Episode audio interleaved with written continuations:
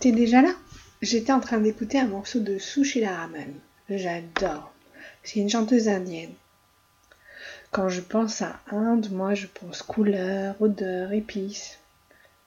À propos d'épices, je te sers un chai? Un peu de sucre? Tu sais, il y a quelques années, je suis tombée sur un article, le genre ultra sérieux. Nature, Science ou quelque chose dans le genre, enfin du lourd. Eh bien dans cet article, les scientifiques reprenaient des recettes de la médecine traditionnelle indienne et les passaient au crible des techniques de la pharmaceutique moderne, pour voir si ça marchait vraiment. On dit que la médecine indienne traditionnelle a plus de 5000 ans. Elle s'appelle l'Ayurveda, ce qui littéralement veut dire science de la vie. Les scientifiques modernes qui se sont lancés dans cette aventure se sont certainement dit que si la recette est utilisée depuis plus de 5000 ans, c'est que ça marche. Que si c'était pas efficace, les gens n'auraient pas persisté à utiliser ces remèdes naturels. Donc, ils ont choisi une recette parmi d'autres. Et ils ont indubitablement prouvé son efficacité. Cette recette avait comme principal ingrédient le curcuma et le poivre. La science moderne a donc démontré la performance de cette recette. Ok. Sans contexte, ils ont démontré que le curcuma et le poivre avaient un effet sur le cancer. Que le curcuma et le poivre avaient aussi un effet sur la perte de poids. Que cette épice avait des propriétés antiseptiques et anti-inflammatoires. Ça c'est dit. Alors là, hurrah d'abord. Et puis, attention, je dis prudence. Ok, ça marche, mais ça ne veut pas dire que toute, la science ayurvédique est du coup validée. Nous autres occidentaux, dès qu'on trouve un truc bien ailleurs, on est prêt à tout acheter, à tout croire. En fait, l'article ne dit pas combien de recettes ont échoué à la démonstration scientifique.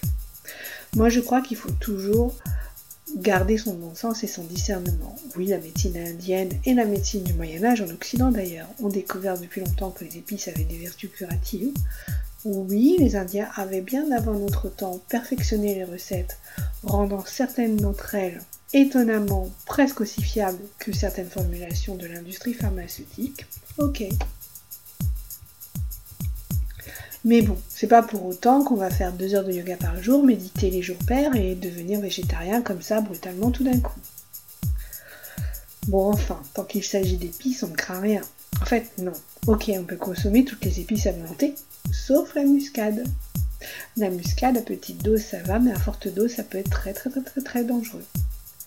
Bon, globalement, les Indiens pensent que les épices c'est super bon pour la santé, et très globalement, franchement, ils ont raison. Alors, premier conseil, use et abuse des épices, sauf la muscade. Et tu t'en porteras que mieux. Comment? Alors là, ça c'est une idée reçue. Mais bien sûr qu'on peut manger épicé sans que ce soit piquant. Manger épicé, c'est pas forcément plus de poivre, plus de piment, plus de gingembre. Ça peut être pléthore d'herbes de Provence, des tonnes de persil, des montagnes de cannelle. Bon allez, fais ton propre voyage, ta propre route des épices. Donc mon conseil numéro 1, ajoute dans ton alimentation des épices sans réserve, sauf la muscade. Tiens, je vais te donner une recette de boisson à siroter le soir à base d'épices. C'est le thé au curcuma. Alors là, je te préviens, on est en plein dans la légende. La réalité scientifique non démontrée. On dit que cette boisson booste l'immunité, aide à perdre du poids. Voyons, selon la légende, c'est aussi un antioxydant. Je sais même pas ce que ça veut dire antioxydant. Est-ce que ça veut dire que ça empêche de rouiller? Et puis, la légende dit aussi que ça aide à alléger les symptômes du côlon irritable. Au fond, tu es un petit être exquis.